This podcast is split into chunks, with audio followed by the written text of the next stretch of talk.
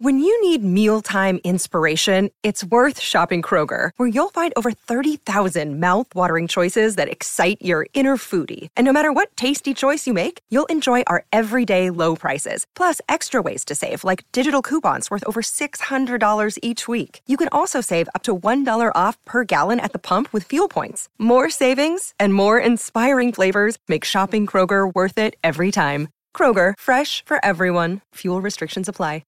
Want to witness the world's biggest football game? Head to iCanWin.com.au, predict Australia's score with a crystal ball, and it could be you and a friend at the FIFA World Cup Qatar 2022 semi-finals, all thanks to McDonald's. Maccas, together and loving it. TNCs apply.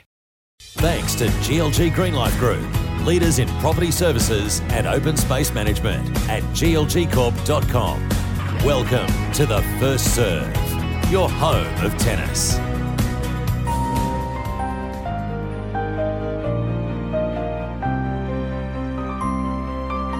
A lot has changed since 1881. From grass to clay to hard courts.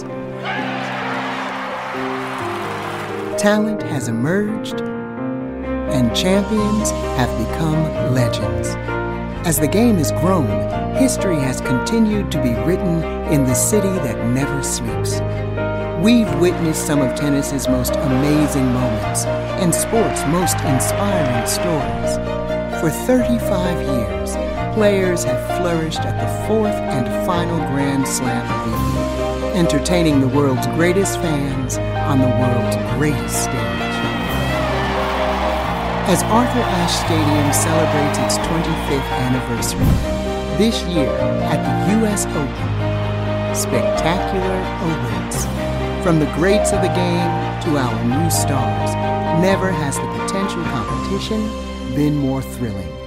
256 men's and women's singles players, 2 weeks of non-stop action, all for the chance to be crowned champion of New York. It's time for icons to resurface. It's time for newcomers to shine. It's time for the 2022 U.S. Open. Venus Williams, Carlos Alcaraz, Emma Raducanu, Andy Murray, Coco Gauff, Felix Auger-Aliassime, Leylah Fernandez, Naomi Osaka, Matteo Berrettini, Simona Halep, Daniil Medvedev, Serena Williams.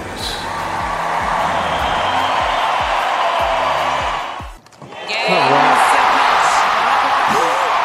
2-1, 6-4, 6-3. How's that for an ending? She went 10 rounds without dropping a set.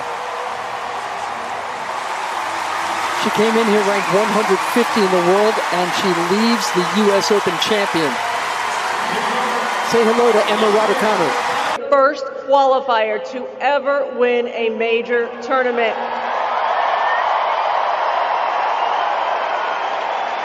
How did you do it? For the 3 weeks I've spent in New York, I would say that having such a supportive team like I have over there, my coach, Will, the physio, the LTA, my agent, everyone in that team, and everyone back home who isn't here but watching on TV, thank you so much for all your support over the years. And most of all, I would say thank you to everyone here, New York. Thank you all for making me feel so at home from my first qualifying match all the way to the final. I've loved playing in front of you, and you've really spurred me on in some very difficult moments, and I hope that me and Leylah put on a good performance today.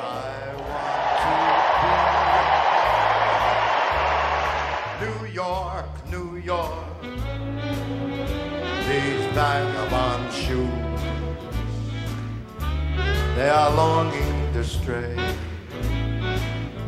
right through the very heart of it. New York, New York. Oh, yes, indeed. Good evening, everybody. Welcome along. The city that never sleeps. We're inside 5 hours to the opening ball being hit for the 2022 U.S. Open. Welcome to a special edition of the First Serve. Brett Phillips with you tonight. We'll talk some other things around the U.S. Open, but as we do during the Grand Slams, a 90-minute edition through to 9:30. So great to have your company wherever you are, right across the SEN network. Would love your U.S. Open reflections. 1300 736 736. Anything you want to put on the US Open agenda or tennis agenda, full stop. Would love your calls tonight. You can also jump on the Tennis Direct text, 0433 98 11 16. They are with us all year. Great partners. The only place to go shopping if you want to get all your tennis accessories delivered to you, your front door, wherever you are around Australia. Free delivery on orders over $150. Just head to their website, tennisdirect.com.au. You'll get that nice little 10% discount. First Serve 10 is the code you need to punch in. So I've got to say, and I've got to be there for the first ball at 1 a.m. With the nine duties. So I don't know when the sleep is going to happen. I'm sure a lot of you out there would love to be there overnight because there's a lot of Australians playing.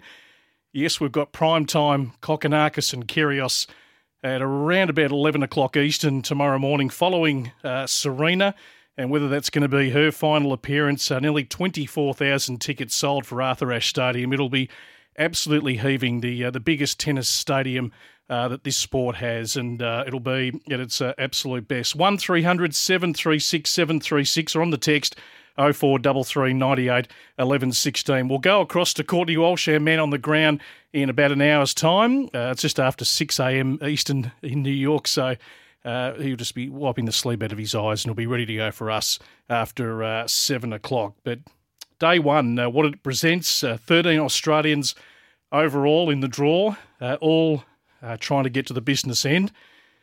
We'll try and mount a case for a lot of them. No doubt, as we sit here right now, Nick Kyrgios is our absolute best chance. But how about the draw? I mean, you're in the lap of the gods with the draw, and Kokkinakis, Kyrgios first round. I hate when the Australians play each other. We've got O'Connell and Duckworth on day two as well, but that's what happens from time to time. But as that news sort of digested with me 24, 48 hours later, I thought, no, this is great for Australian tennis to have the two Ks who have made, obviously, their name this year, winning a Grand Slam doubles title. They go back to being mates in the juniors. It was only a couple of hours ago I was actually just reflecting, watching the boys' final of 2013, which Nick won. Nick's also won, 213, 214 at two challenges when they were both very young. So he's got the 3-0 head-to-head. They've never met at ATP Tour level. But it's a huge tournament for both because everyone now is really speaking about Nick Kyrgios having made that Wimbledon final as a genuine chance to win a Grand Slam. No Djokovic in New York. The draw could really open up. But this is also a huge moment for Thanasi Kokkinakis because he's been in the shadow of Nick. He's had all the injuries. He's 70-odd in the rankings at the moment. And if you're going to make your mark and really boost your ranking, and we all believe Thanasi is certainly capable of getting into the top 50 of men's tennis, these are the sort of matches you want to win on one of the biggest stages. So a huge moment for Thanasi, but also a great opportunity for Nick. And how much is left in the tank is probably the question I asked. Now, he has been away, just after the French played, was it Stuttgart? I think the first tournament he played, leading into Wimbledon. Hasn't been home since Wimbledon, played the US stretch. So he's on the last little bit of quite a long run for Nick, as we know, who doesn't like to be away from Australia for long extended periods. He definitely wants to get back to see his mum. What's the little interesting twist here is that both have entered the doubles, as one would expect. But if Nick was to bomb out early and Thanasi did get that round one victory, would it allow time for Nick Kyrgios to go home and see his mum? His dad's apparently a little crook as well, and maybe be a late call-up for the Australian Davis Cup team in 2 weeks' time, because having spoken to the ITF during the week, there is the capacity certainly for Australia to alter their team. And if we're any chance of winning the Davis Cup, we would love to have Nick Kyrgios. But I think we'd also, first and foremost, love to have an Australian Grand Slam champion.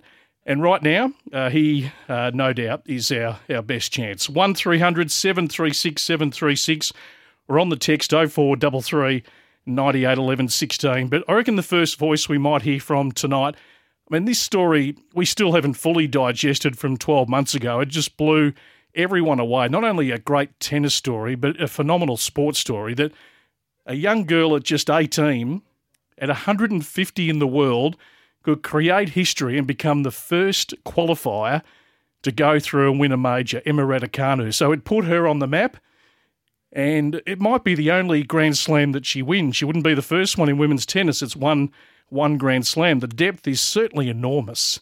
But she's been able to hold her ranking, her first full year on the tour, and it was media day on Friday in New York, and let's have a listen to Emma Raducanu. I think it's really nice to be back in New York. I mean, it's great for me to come here, having done a year on the tour and having played most of the tournaments. I'm really happy with what I've sort of done this year and how I've come out of certain situations. But I've obviously got amazing memories in New York. It's got to be up there as one of my favourite tournaments. So. I'm just happy to be back in the city as well. Just like watching you practice, we saw you stop a couple of times. Just is there an issue that you're concerned about? Can you just tell us a little bit about what the issue was? Well, I think that today, I mean, the practice, I had like a few small things, got a couple blisters or like a bit of a niggle here and there, and it's just one of those weird days where you feel a bit like nothing's like, you just feel a bit out of it, so. Can't really explain myself, to be honest. I'm sure everyone in this room has probably had a day like that, but it is what it is. Just to clarify, you're not concerned about it going into next week? I mean, I have no concerns of like an issue, no. What are your thoughts on the message that your appearance and championship and Layla's in the final against you last year sent then and carries over a year later?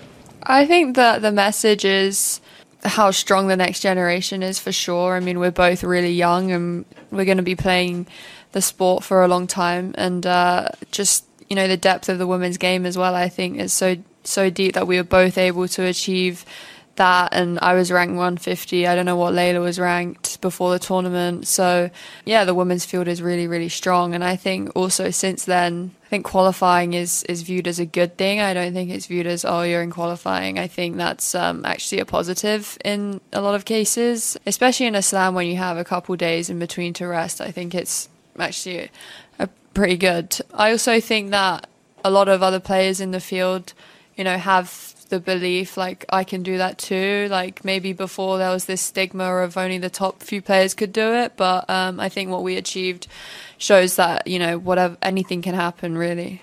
Indeed, the place where dreams are made of, New York, and that's sport full stop, isn't it? I mean, anything can happen. You put yourself out there into battle, and stories like Emma Raducanu can happen in a sport particularly like tennis, where it's that one-on-one battle. And look, we may never see it again that a player comes from qualifying, and she'll now embark on her own journey.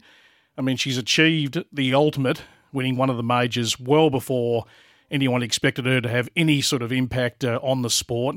So she's going to be judged fairly highly. A lot of scrutiny around every performance. And as she said, this is her first full year on the tour, just settling into playing all the tournaments, playing a wide range of the top female players to find out where she's at, what she needs to do. And look, she's got Elise Cornet in the first round, and that is not the opponent you probably want to be playing. I mean, Cornet, seasoned veteran, has not missed a major for about 12, 13 years. There's plenty of theatrics and drama, but great competitiveness. The French play a great quality of tennis, and that's it's a tough one for Emma, but she has shown, of course, a recent victory over Serena Williams, that she has got the game that cannot be just a flash in the pan, that she can stay around the mark. So a fascinating watch, the 2021 defending champion. On the men's side, 12 months ago, it was Daniil Medvedev who played an unbelievable match to beat Novak Djokovic. Djokovic was going for history, as we know, to try and win all four Grand Slams in the one year. Daniil upset the party. There's no Novak this year. Medvedev has still had a solid year without being absolutely outstanding, but there's no man on the tour that's got a better hard court record. Match wins, title wins, the amount of tournaments he's played and the success he's had, the strike rate on a hard court than Daniil Medvedev. Let's have a listen to the men's defending champion. There's some talk that they feel that this is one of the most open men's draws in a long time. I'm curious, in your opinion, does it feel that way?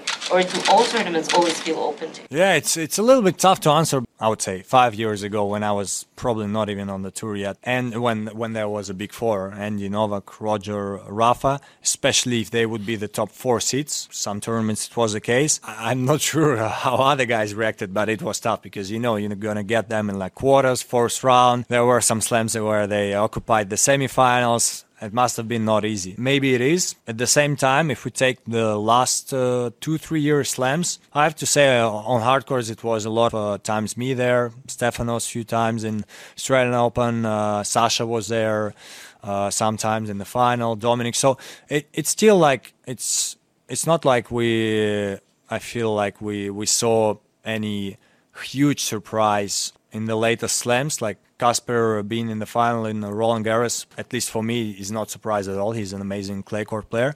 Not only clay court player, but more in clay. It's not easy to answer, you know. I think it is, but talking from my perspective, I just want to play good and just try to win as many matches as possible, no matter the opponent, no matter the draw. So much has happened in the last year since you and Novak met in the final, for both of you. Can you just talk about that and coming back this year and knowing that he's not here and everything that has happened for both of you at the majors this year? I mean, I wish he would play here. He's, you know, we saw it in Wimbledon. He didn't play many tournaments this year. He came there, he won, so he's just such a champion. And their rivalry against Rafa is really, I feel like, heating up in a way, you know, 22-21, just a joke of a number. So I feel like it's a pity he's not here. It would be a great story, I would think, for tennis, only tennis-wise, but of course it's not us tennis players, it's American government rules, so it's completely understandable also.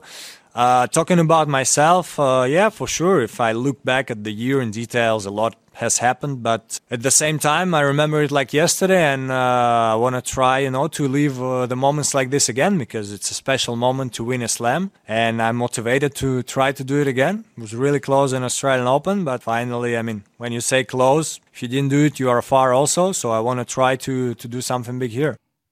Daniil Medvedev, the defending champion. I just got one on the text from Michael as Daniil was talking about Novak missing evening. Brett, are you comfortable with Djokovic not being there because of his situation? Well, I mean, I'm not going to be telling the US authorities how to protect their country. I was interested to listen to Renee Stubbs the last few days, who's the secret weapon in the Serena Williams camp. Now, Renee has been living in New York for some time. She said that COVID is still rampant. Obviously, they've changed the conditions for the American citizens in New York as to their, you know, those who are unvaccinated and their travel movements and what they're allowed to do. But obviously that rule hasn't extended to letting in foreigners into the country who are not vaccinated. So that's the rules of the government. If you're just looking at it, you know, without knowing all the finer points of it all, you would say, you know, the world's obviously in a far better place, or just how we're dealing with COVID now. What's it going to hurt to let Novak Djokovic in to play the US Open? I can certainly see that side. It's just a shame, really. I mean, you want the best players playing all the time. And for Djokovic to be missing large chunks of the season is just disappointing for the game. But obviously, you know, there's a lot bigger things than just tennis. Thank you, Michael, for your text. 0433 98 11 16. We're here thanks to AATC, Australasian Academy of Tennis Coaches, providing quality coach education right across the globe. Courses delivered by industry leaders and tennis business owners. You can learn locally, coach globally, internationally endorsed. Inquire and enrol, AATC.tennis. After the break, we'll take a look at the Aussies and drill down and give you the matchups and the likely contenders or chances for the Australians who might go the deepest. That all coming up next on The First Serve. Thanks to GLG Greenlife Group, leaders in property services and open space management at glgcorp.com. The First Serve. your home of tennis. Back U.S. Open edition tonight, 1300 736 736. Get involved. Would love your thoughts leading up to the final major of the year. 0433 98 11 16 on the Tennis Direct text. You can shoot those through. Mario at Maslin Beach. Can anyone tell me about Maslin Beach over in Adelaide? Is it decent? Should I make the visit over to maybe sit down and have a coffee with Mario? Because he's highly entertaining. I'm not sure how many texts he has sent SEN across the journey. I still have nightmares over the Pat Cash versus Ivan Lendl semi-final where Pat had 2 match points and lost after slipping on a mound of Lendl's sawdust. I do think back to that.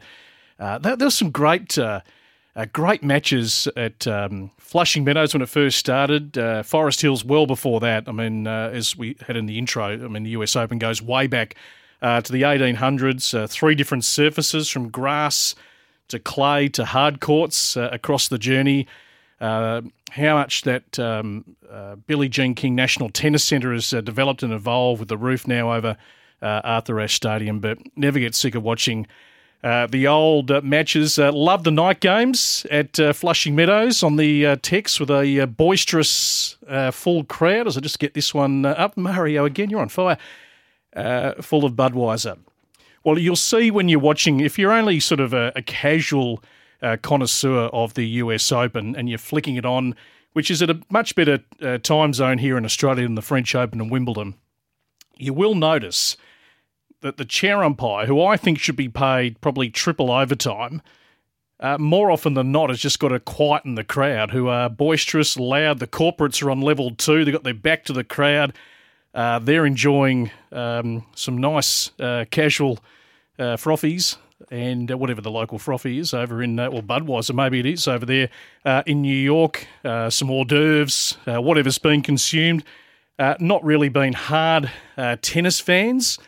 So there's a lot going on in the crowd. A lot of the celebs get along as well, but it is an atmosphere that some players really thrive on, others find really hard. I know Petra Kvitova said a few years ago, because all the players will stay in Manhattan, they're in the cars, it's a good 40 to 45-minute trip, depending on the traffic in New York, that you feel stressed before you even get to the venue. So a lot of players don't cope with that all that well. Let's have a look at the Aussies on day one and give you a couple of predictions. You can weigh in, 1300 736 736. So John Millman is going to kick off the day, 1am. We'll have that, of course, on 9 when we begin our coverage in a few hours' time. So Millman versus Emilio Nava, who's a young American who got the wild card. I think you know my thoughts on wild cards after last week's show, but he's entitled to get that wild card under the current rules that the home Grand Slam nation can select a group of their players. He's 203 in the world. He's making his Grand Slam debut. He's 0-2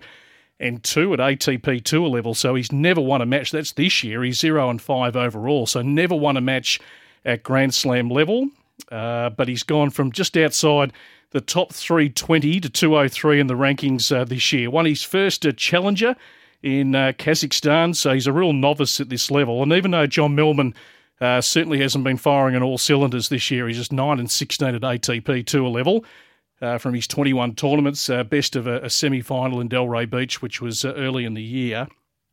His Grand Slam performances haven't been great, you would think, in his 8th US Open, he would have the upper hand over Emilio Nava. So hopefully the memories of that quarterfinal of 2018 flood back for John, who is an interesting watch at the moment as to how long his career certainly continues. I mean, he's had a tough couple of years. Injury, a lot of time on the road, little bout of COVID. Times he's lacked the mojo. The ranking has slipped a bit. He's been going a long time, Millman. He's 33, 34 on the horizon. He's still super fit, great competitor, but you've just felt that he maybe hasn't quite been in love with the game as much as he has in the last few years. Alex de Minaur is going to follow. So that court, which is court number 7, will have 3 Aussies back to back to back. So de Minaur to take on Filip Krajinovic. The Serbian, 30 years of age, whose ranking is 44. We know he's got to a high of 26. Has never really made a mark at the Grand Slams. Third round has been his best appearance. 7th US Open, the four times he's got to the third round of the majors. Did make a final at Queen's this year, a semi-final in Montpellier in France. A third round, Roland Garros has been his best Grand Slam performance this year. But the way Alex has certainly been playing, and he's played good tennis in New York previously, sixth U.S. Open, made the quarters back in 2020. He's 35-19 this year. He's ranking exactly 20 in the world, so not too far off his best ranking of 15 going back 3 years ago. You would think he's going to be too good for Krajinovic. Some good hard court form leading up, winning Atlanta, and a couple of good semis throughout the grass and clay court, swing Barcelona and also Eastbourne. And fourth round AO, fourth round of Wimbledon this year. Just the stumble, of course, at Roland Garros in the first round. So his major performances have been pretty good. So I feel confident we can give de Minaur a tick. Isla Tomjanovic, I think we always have a heart in our mouth with Isla, our number one female player.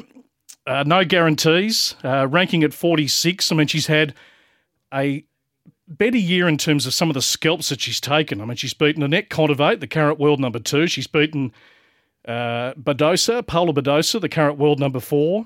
Krejcikova, a Grand Slam champion. Jill Teichman, ranked above her inside the top 30. And Sloane Stephens, not quite the player she was, Sloane, but still a player who's won a major and been in the top 3 of women's tennis. So there's been some good scalps for Isla this year. Quarterfinal at Wimbledon, of course. Quarterfinal recently at Cincinnati. And at 29, this is a great opportunity for her to make her mark. 46 in the world and playing her 9th at US Open. So third round 2021 was her previous best result. But what worries me is her opponent, who has had a lot of injuries in the last 2 years. I always think of negative thoughts with Karolina Muchová of the Czech Republic, because Ash Barty had her absolutely on toast in that quarterfinal of the Australian Open. Muchová went off injured, came back, miraculous recovery, knocks Ash out, elevates herself to be a semi-finalist at Grand Slam level, got to 19 in the world, and then she's had all sorts of injuries the last couple of years. So using a protected ranking of 22, she's only played the 12 matches this year, but when she plays, she beats good opponents. She knocked over Sakkari this year at Roland Garros. Fernandez, last year's US Open runner-up at Miami, didn't play between the US Open last year and Miami of this year, so had a long layoff between August and March, but she can certainly play. So that, I think, is a 50-50 contest. Daria Seville, look, she brings in great form, Dasha.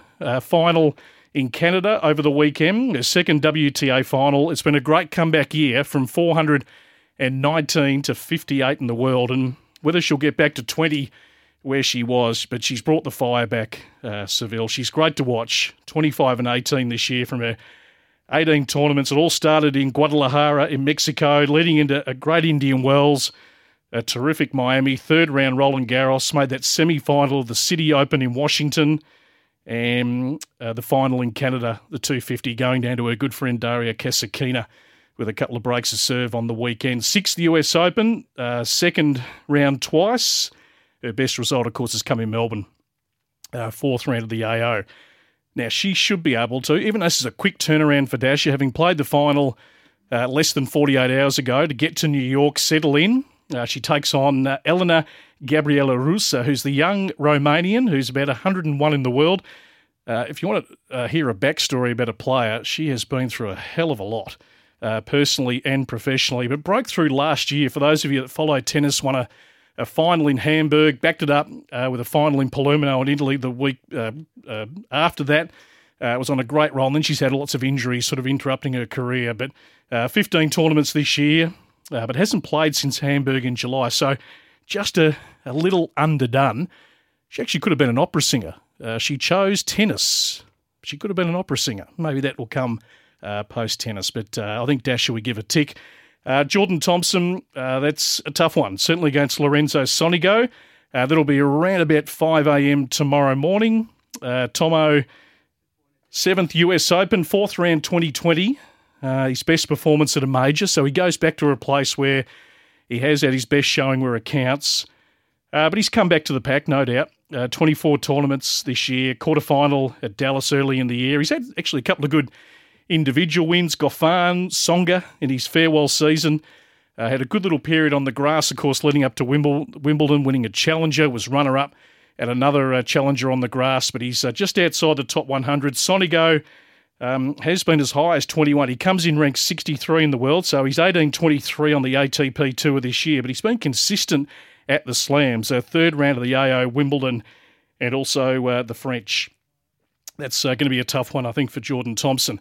Kokkinakis and Kyrgios, who knows what we're going to get. As I mentioned off the top of the show, this is the first time they'll ever meet at pro level. Played that junior boys final 2013, which Nick won 7-6, 6-3. They played a challenger in Sacramento 2013. Nick won that 2-6, 7-6, 6-1. 2014 in Savannah, Georgia, a challenger. Nick won that one 6-1, 6-3. So you've got to give the nod to Nick, but let's hope Thanasi can bring the firepower. And as he stated and been quoted over the weekend, he's not going to just sit back. He's going to take his chances and play aggressive Grand Slam tennis. So they are the Aussies up on day one. We'll come back after the break and have a listen to Rafael Nadal's preparation, because he has got another Aussie in Rinky Hijikata in the first round. All thanks to Melbourne's leading synthetic grass court surface and construction specialist, ASTE Tennis Courts. They're trusted by Melbourne tennis clubs and councils. Check out aste.com.au. Thanks to GLG Greenlife Group, leaders in property services and open space management, at glgcorp.com. The First Serve, your home of tennis. I always get educated on this show. Jack's sent me a Tennis Direct text. Brett, thank you for the show. Always a great listen. Maslin Beach is a nudist beach in Adelaide, and coupled with the alliteration of his name, Mario, I suspect he may be just pulling your chain. Keep up the great work. Really enjoyed your coverage of Wimbledon. Good luck with the US Open. Thank you, Jack. I hadn't looked too deeply into Maslin Beach. Don't know if I'll visit it. Thank you very much to you, Jack. The remaining Aussies that will play on day two, let's take a look at those on the other side of the draw. Duckworth O'Connell. That's a shame they both play each other. Would love to have seen both have a little bit of a run. James has taken some time to get going this year. He's defending some points, but he's going okay and could have a really good strong back end of the year. The body seems to be holding up. Christopher O'Connell, who's had lots of injuries, cracking into the top 100 in recent times. It's a tough one to call, isn't it? Maybe Duckworth just slightly with a little bit more Grand Slam experience, but I think that'll be a great matchup, the first time that they will go head-to-head. Alexei Popyrin up against Singh, the young boy from Chinese Taipei. Have never met before. You would think Alexei wins that on paper, but there's been no guarantees with Alexei Popyrin this year, a year where he's really trying to figure out what sort of tennis player he is and where he needs to go. Jason Kubler, who has spoken about fondly on this program, knew 6 weeks ago that he had direct entry, cracking the top 100. Got Michael Ema, the Swede, who's also really stepped up on tour this year, playing some bigger matches on bigger stages. That should be a real dogfight. And what a moment it's going to be for the wild card from Australia, Rinky Hijikata. So he'll play night two on the biggest stadium, Arthur Ashe, up against Rafael Nadal. How is Rafa? Let's check in with the great man. Well, it has been tough. Deal with tear in the abdominal is a tough injury because it's dangerous, it's risky. And then when you have a scar, it's a place that you put a lot of effort when you are serving. You need to find flexibility again, because when you have a scar there, at the beginning is not flexible. It's very easy to understand. An important impact there, an important movement on a thing that is not flexible like before. The risk is higher. I take it very easy in the Cincinnati too, in the practices. The match, I try my best without putting all the effort there on the serve. I fight it till the end. I had my chances. Here I am practicing. I am doing the things the best way that I can. I hope to be ready for the action. No, that's the only thing that I can say. No, just I have what I have, and with the tools that I have today, I hope to be competitive enough to give myself a chance. Rafa, Russell Fuller from the BBC. Are you practicing with the same intensity that you would normally practice with a few days before a Grand Slam? Yeah, taking care with the serve, being honest, but in general terms, yes. I'm practicing at high level of intensity, and I am quite happy the way that I am playing. Of course, we need to compete later, 2 weeks on the tour, even if only one match, professional, official. But practicing every day with the guys helped me without a doubt. I played sets every day for the last 5 days. That helps. Course, before Cincinnati, I just played 2 sets there before the tournament start. So it's difficult, even if I had my chance. The preparation have been not very long. I give myself a chance there. It was not possible. Let's try here again with a better preparation. From my perspective, I am practicing quite well. Then let's see what can happen now, but I am quite happy with the practices. He's going beautifully. He'll crank up the serve. We'll get a feel for it anyway. Once he and Rinky Hijikata hit the court. But what an opportunity. I mean, Rinky plays Daniil Medvedev in Los Cabos in Mexico a few weeks ago. I thought held his own against the world number one. So this is another great experience for a young man who has cracked the top 200. He's been down the college path. He is an emerging player, Rinky. Where he's going to land, not quite sure. It's tough. A lot of players get between 100 and 200 and can't get out of that area. But let's hope he just goes for broke and takes on Rafa on the biggest stage in terms of capacity stadium in tennis. It'll be another full house to watch the great Rafael Nadal. So just on the men's side, what would be forecasting ahead? So if Millman won his first round match, either a Francisco Cirondolo, what an improved player he is, particularly on a hard court, semi-final Miami earlier this year, or Andy Murray, one of those two. If Jordan Thompson wins his first round, likely matchup with Stefanos Tsitsipas, tough one. If de Minaur wins, a rematch with Christian Garin, who he should have beaten and sealed that one at Wimbledon through to a quarter. Let it slip. Be great redemption if those two could go head-to-head and maybe an opportunity on a hard court for de Minaur to execute better. If Kokkinakis or Kyrgios or one of them's going to win, likely Uga Humbert, the Frenchman, in the second round. If Rinky Hijikata caused a massive upset and beat Rafael Nadal, it wouldn't get, well, not as difficult assignment, but the calibre of players is going to be tough where he lands in the draw. So Karatsev or Fanini. If Popyrin won, a Schwartzman or a Jack Sock, that could go either way in the first round. If Kubler wins, likely to run into Francis Tiafoe, he'll have the American crowd behind him. And the winner of Duckworth and O'Connell would take on the Brit, likely Dan Evans, who is seeded. And the only other player that we haven't previewed is Jamie Foulis, who got the wild card on the women's side. Of course, Rinky got the wild card on the men's side. So Jamie will take on the qualifier from China, Yu Yang, who hasn't played a lot of Grand Slam tennis at 142 in the world. So that's a huge opportunity for Jamie Foulis. If she was to win that, a likely matchup with Elise Mertens, the number 32 seed, in the next round. So the women's draw is fascinating. The matches that certainly jumped off the page for me, Muguruza versus Clara Towson, this young girl from Denmark who's really rising. Muguruza, always an interesting watch. Raducanu, Cornet, as we spoke about. Naomi Osaka, who we aren't really factoring in at this stage. I think she's a fascinating watch, whether she's ever going to reach the top echelons of the sport again. She's got the feisty Danielle Collins in the first round. Maria Sakkari, once again, she's a title contender, but she's got to get there. And Tatiana Maria, who had the fairy tale run at Wimbledon making a semi-final, is one player because she takes the pace right off the ball that you don't want to play. So that doesn't really suit the Sakkari game. And then, obviously, Serena up against Duncan Kovanic. I mean, I just can't get Duncan Kovanic out of my mind when she played Ash Barty 2 years ago at the Australian Open. A first round that went 44 minutes when Barty won 6-love, 6-love. Be fair to say she's come a long way since then, and I think she'll take it right up to Serena, and no guarantees with the form that Serena's come in with that she would win that first round. Matches on the men's side, Carreño Busta and Dominic Thiem, which I think they've put out onto court 17 right at the back at Flushing Meadows. That's probably worthy of a better court. Carreño Busta, Masters 1000 champion leading in, and Dominic Thiem trying to regain his mojo. His performances have been okay in the last few weeks. Goffin Musetti.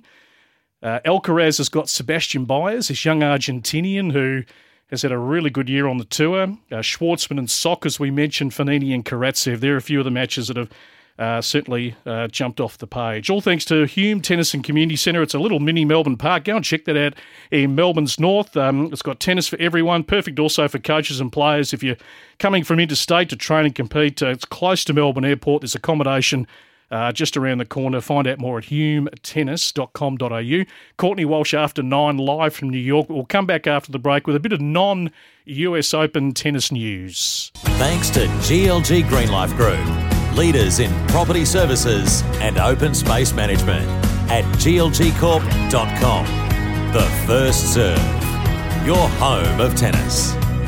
Welcome back to The First Serve through to 9:30 tonight. Courtney Walsh in New York coming up in about 10 minutes' time to really set the scene on the ground. What about the lead-up? Winston-Salem, the ATP 250, the crafty Frenchman, Adrien Manarino taking the title there. Well done to Matty Ebden claiming the doubles. Cruise through with Jamie Murray during the week. So his 7th doubles title in his career. 3rd this year. He'll be back with Max Purcell, the Wimbledon champions, to resume their partnership, and of course Davis Cup straight after the US Open. So well done to Matt. Daria Kasatkina, as we mentioned earlier, defeating Daria Seville. Great comeback by Kasatkina, back inside the top 10, and she's in a happy place after a couple of tough years there with injury and a loss of form. Ludmila Samsonova has gone back-to-back. She didn't play between the City Open in Washington and, of course, the event in Cleveland, the last week, the newly created event, the WTA 250. So she's won 10 matches on the trot in the US. 6-1, 6-3 was too good for Alexandra Sasnovich there, the Belarusian in the final. And I tell you what, it's worth noting the form of Ellen Perez right now, who I suppose is more specialising in doubles, still playing some singles, but the doubles career is taking off inside the top 30. Her and Nicole Malika Martinez winning that Cleveland event. They'd made 2 WTA finals leading in. So they've won 12 of their last 14 matches and are looking the goods. They're carrying some serious momentum. So just the Aussie doubles pairings for the US Open. Luke Saville will play with Karatsev. Kokkinakis and Kyrgios have entered. That'll be an interesting watch, depending on the result of tomorrow. Piers and Popram will combine together. Ebden and Purcell. And on the women's side, it'll be Ellen Perez with Nicole Malika Martinez. Isla Tomjanovic will team up with Sophia Kennan.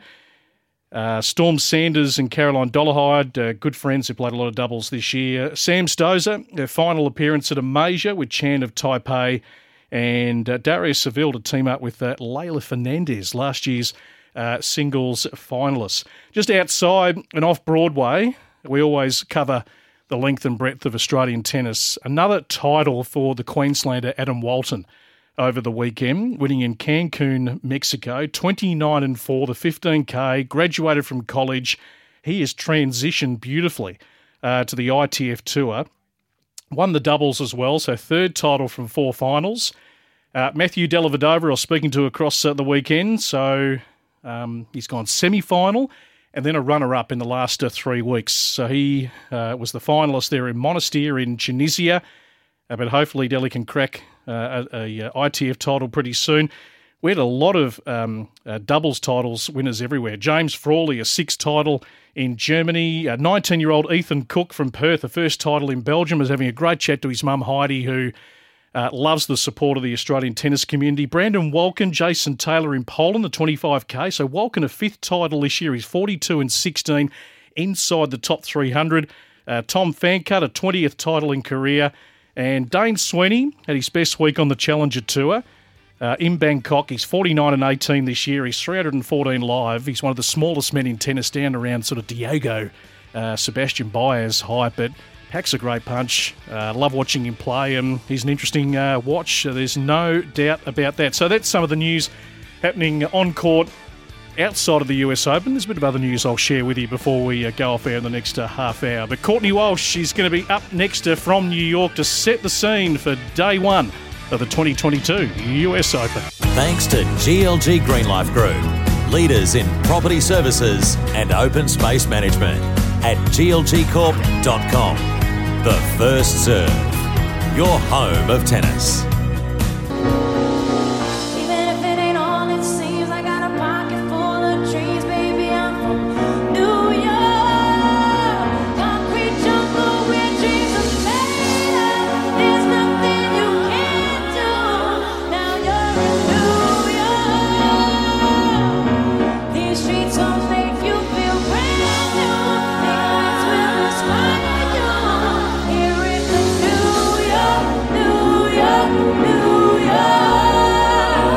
Alicia, for steering us into our extended 90-minute edition of the First Serve tonight. It is one of the great cities in the world. I mean, I think the majority, well, I'd imagine a big chunk of you out there listening tonight have probably been to New York.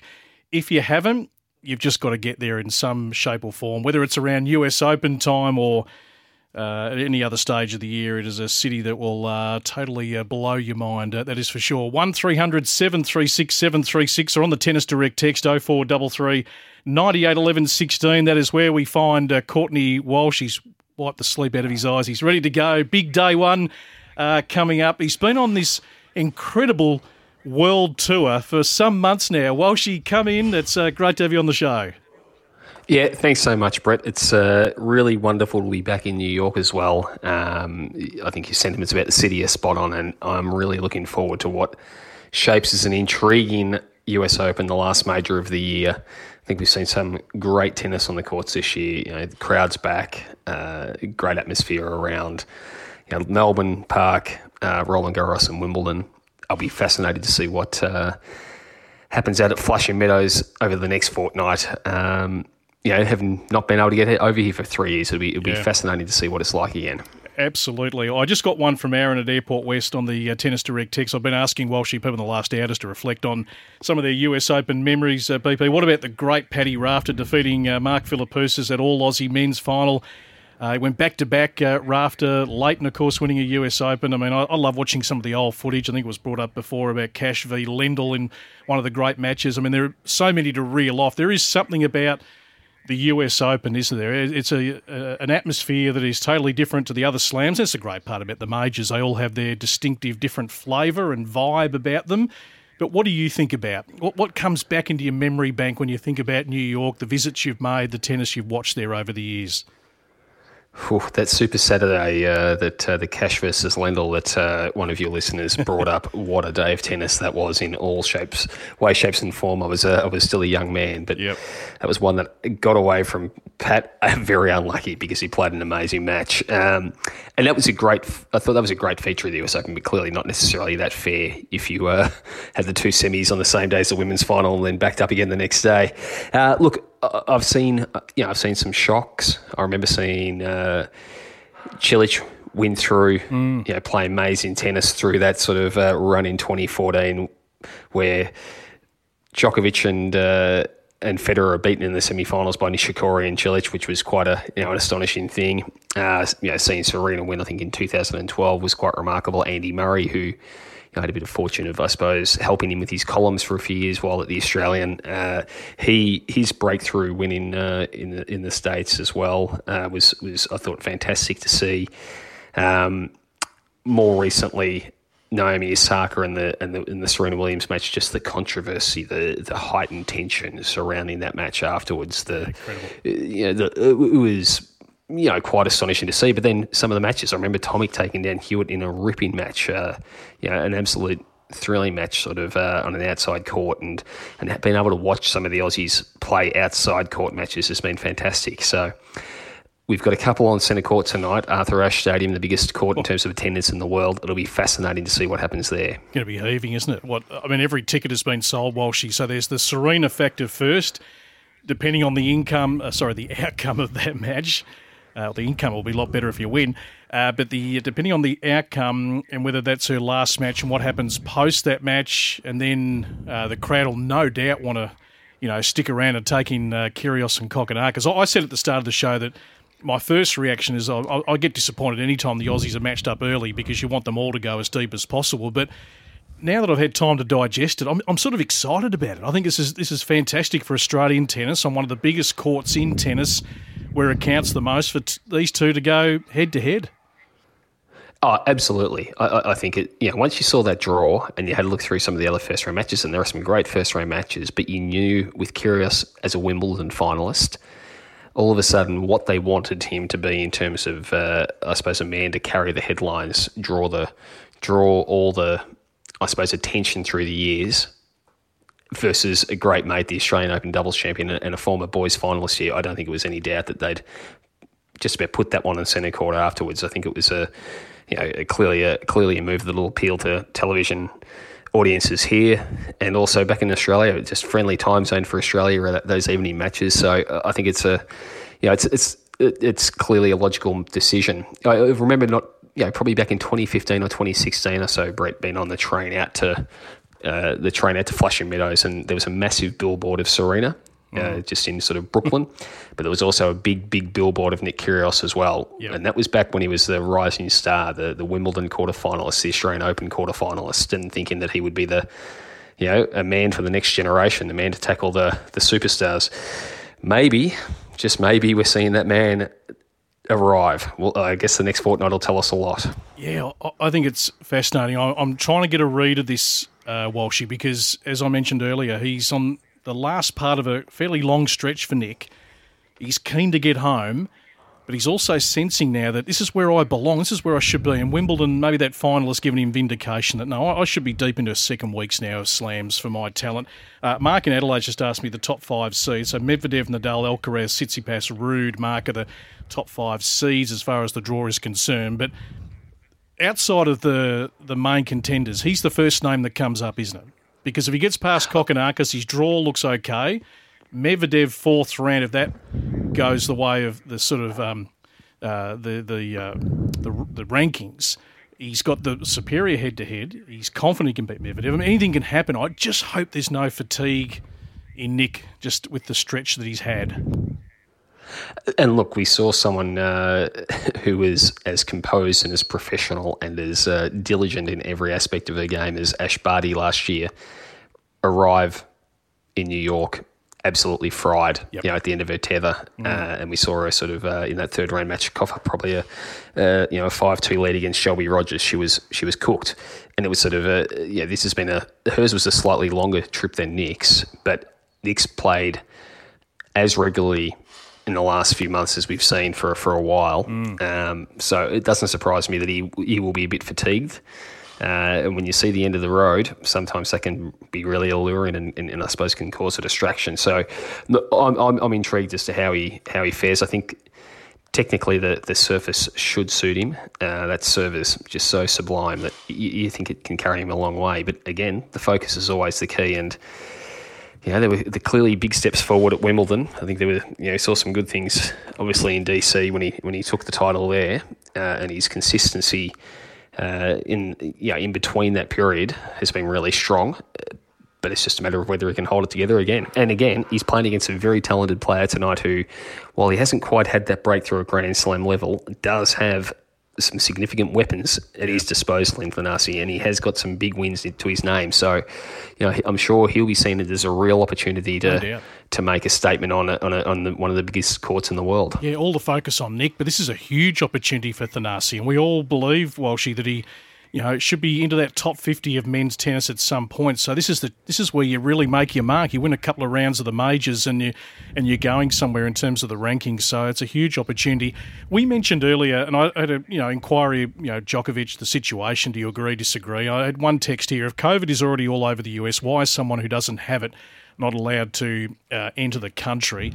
You know, I was referencing Renee Stubbs in the last few days, who lives in New York, has spoken about how rampant it is still. I mean, a massive population there, and they've relaxed the rules, from my understanding, for, you know, the American citizens who aren't vaccinated. I mean, I know you've only just sort of touched down in New York. Have you got a feel for COVID in the country? I noticed at the media conferences, you know, going to the media conference room, everyone's still got to wear a mask and everything like that. But have you got a feel for the situation?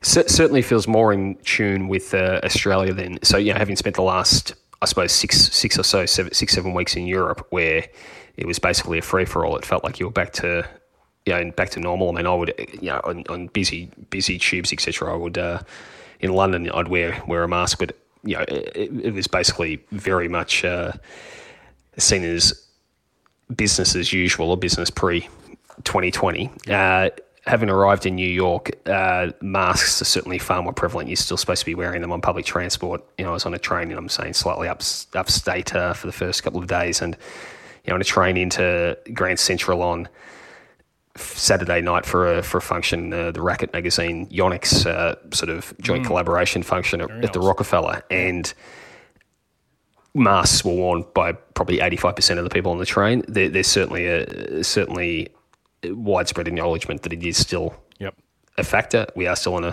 and I don't think the vaccination rate is as high in America, clearly, as what they would like. That's part of the concern, that it's not as high. So therefore, I mean, certainly around this area, the tri-state area, it's higher than other parts of the country. But there has been an easing of rules, but certainly in terms of, I think, preparedness or safety precautions, there's a similarity to Melbourne at the moment and to the rest of the and I'm sure to the rest of the country. Yeah, interesting watch. Well, she to round out, and we'll have you back on next Monday, of course, middle of the tournament. Also, our First Serve website, the firstserve.com.au, will be fully operational with lots of US Open news, which will be a part of all our socials across the next fortnight. But just give us a quick snapshot of who you see as the genuine title contenders here. Look, it's amazing. I mean, I was having a look at the odds. I mean, I think there's a couple of factors, obviously. The fact that we've got 5 men going for the world number 1 ranking is astonishing and outlines just how wide it is. You know, I don't think we can have the same level of confidence with Medvedev that we did going into last year when he was clearly playing outstanding tennis on a hard court. So I wonder what that absence from Wimbledon, you know, whether there was some dealings there. I don't think he's playing quite as well. No confidence necessarily in Nadal, given the abdomen. A great opportunity for Rinky Dzikota, by the way, obviously, going up against Nadal. But, you know, given what we saw in his first tournament back, I'm not, you know, under pressure, a fortnight of tennis, that's problematic. So there's some concerns over the big two at the top of the market. You know, Casper Ruud on hard courts. I know he's had some wins there. He's certainly turned that around, but I'm not so sure he's a threat. So is it an Alcaraz? Does he make that move? Is it a Sinner? I really like what we saw from Felix Auger. They see him in Australia at the start of the year, and I think he's, again, just regained a bit of touch recently. I thought, you know, obviously he did very well against, in a couple of events in the lead up. So I think he's a chance, but you look at the winners of those events, you know, Pablo Carreño Buster sits the pass back. I find it really hard. And even someone like Taylor Fritz, we think is a really genuinely a top liner. So I find it really hard. I mean, I think, look, if Rafa's able to hold up, he's been the best player in Grand Slams this year. Yep, no doubt. But it's an if.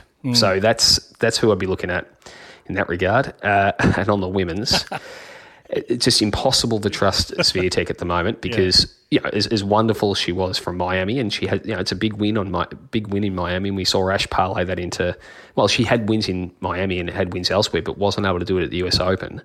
I do wonder with her recent form on hard courts and at Wimbledon, you know, there is a bit of a dip in form, and maybe her rivals are figuring out a way to attack her, to go after that forehand that can be error prone, to draw her as there. So it's really a minefield. You know, Naomi, well, I mean, again, she was the best hard quarter in the world for 4 years, but where is she at now? You know, you can't have any confidence there. The world number 2 Konavit, I don't think she's come back from COVID-19 necessarily. You know, last year's finalist, I think Raducanu has shown some good signs. I think she is on the right track and had those 2 very good wins over Williams and Azarenka in Cincinnati. But again, former world number 1s, but clearly past their prime. You know, it's a big ask for her to go and do it again. Fernandez had a great run to the final, beat some amazing players on the way to the final last year, but she hasn't played any tennis since the French Open, really, you know, that injury. So it's so widespread. Rybakina trying to back up after Wimbledon. I'd love to be able to tip you into a winner, but I think that would be a fallacy. I just really can't see it from the women's. I think it's really hard to pick. Yeah, well, there you go. Anyone who asks me across the SEN network, whatever show, who's going to win the women's, it is the hardest question to answer. So, Walsh, you give me vindication, because there might be another Raducanu story we just can't even see emerging right now. And that's the difficulty in predicting the women's draw. Mate, thank you. I'll let you settle in. Big day one coming up. We're inside 4 hours to the opening ball being hit, and we'll no doubt touch base and keep in touch right across the fortnight. Now, look, thanks so much for having me on. An absolute privilege, and really looking forward to seeing what unfolds. And hopefully, I'll be able to you know, come back to you with some great news from the Australian perspective over the next few days. We hope so. Courtney Walsh is on the ground in New York City for this year's US Open, thanks to Yarra Tennis Coaching. Eaglemont Tennis Club is just off the Eastern Freeway. They've got junior and adult programs available. Shane Scrutton, one of the best coaches going around.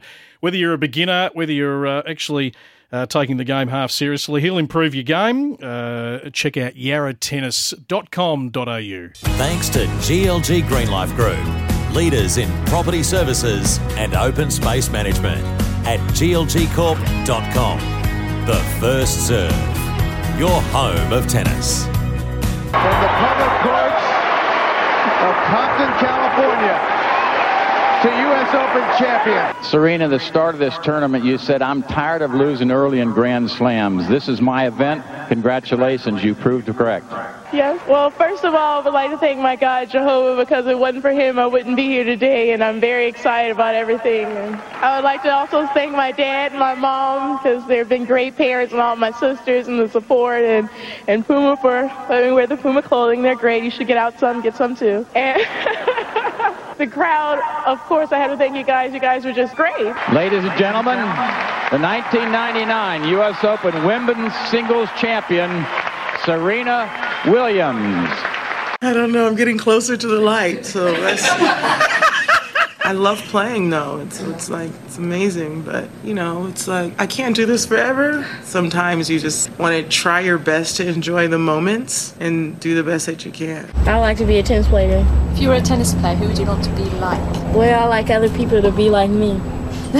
She's a great example, and especially also with playing at the same time, or being a mother and playing at the same time. It's just amazing. It's not like many athletes. It's great that we have somebody like that in our sport who cleared the path and kind of show us that you can do anything and sky's the limit. Growing up, I never thought that I was different because, you know, the number one player in the world was somebody who looked like me. So I think that's the biggest thing that I can take from what I've learned from Serena. Then also on a more personal level, I got to, you know, have a couple conversations with her later on in life, and I think it's just the way that she handles herself, and she never puts herself down, and I love that she always elevates herself. A lot of times, being a woman in the world, a black woman in the world, you kind of settle for less, and I feel like Serena just taught me that from watching her. She never settled for less. I can't think of a moment in her career, in her life, that she settled for less, and I think that's something that I took from, and I never... me as a person, as I'm growing into being an adult and learning how to handle things now with media and tennis and everything, I'm trying to learn to not settle for less. Oh, the wise voice of an 18-year-old Coco Gauff at the end, Iga Swiatek, the world number one. But the legacy of the great Serena Williams, 1999, how good was it to hear the voice of Tony Trebet doing the courtside interview there, and the first of her 23 majors, 9 a.m. Eastern, tomorrow morning. She takes to court for what possibly could be her final time up against Dunka Kovanic of Montenegro. 23,000, absolutely jam-packed into Arthur Ashe Stadium. Pete in Sydney, if you're listening tonight, you gave me some homework during the week. You said, what's happened to White City? I've gone past, looks a bit dilapidated up there in Sydney. Once the home of great events in Sydney. I did inquire with Tennis New South Wales, who said that they vacated the White City site back in 2000 following the Olympics to take up residence at Sydney Olympic Park and the newly built tennis centre at the time. Hakoa finalised purchase of the site in 2010. Funds are now fully secured and they are moving into construction phase after years of hold-ups, DA issues, funding shortfalls. There is expected to be a media release, major public update in the near future as construction on the Hakoa component of the build is due to commence reasonably soon. The Hakoa component takes on the former grass court areas, former centre court and grandstand. They have to preserve some historical elements as part of the design. From a tennis perspective, works to improve the tennis component for Maccabi are currently underway. These works will deliver a modern, full-service community tennis venue to complement the wider Hakoa works on the site. That'll include 9 community tennis courts, 6 existing resurfaced and 3 new, 7 at ground level, 2 above a car park on level 1, lighting and fencing for all courts, 4 new mini courts, 2 at ground level, 2 at level 1. Can also be used for multi-sport activities. A new clubhouse independent from Hakoa facilities, which will include a pro shop, change and public amenities, multi-purpose community space, commercial space for allied health, and a new pedestrian ramp and access from Elmer Street. So for those familiar with the Sydney geography, Pete, hopefully that answers your question as to what's happening with White City, which, yeah, for the last 20-odd years, the main court And grandstands is set idle, and there's been tennis played around that main court, but it looks like some works are going to be done. So thank you for Tennis New South Wales for following that up. That is just about it for us. Thanks to Yonex, 76 years of performance product crafted in Japan. Check out their latest range at yonex.com. Nick Kyrgios will be wielding the Yonex against Thanasi Kokkinakis around about 11 o'clock Eastern tomorrow morning. So Serena Williams into Kokkinakis and Kyrgios. That is a huge night one on Arthur Ashe Stadium. Keep an eye on our website, thefirstserve.com.au, all our socials. If you're following us on Facebook, Twitter, Instagram, YouTube, TikTok, you name it, we'll be right across at our team, covering all the action from the final major of the year. I look forward to joining you on the screens of 9 tonight, 1 a.m. Stick with me. Stay up with me, folks. Johnny Millman's going to kick it all off. Sometimes needing new tyres can catch us by surprise. That's why Tyre Power gives you the power of Zip Pay and Zip Money. You can get what you need now, get back on the road safely and pay for it later. Terms and conditions apply. So visit tyrepower.com.au or call 13 21 91.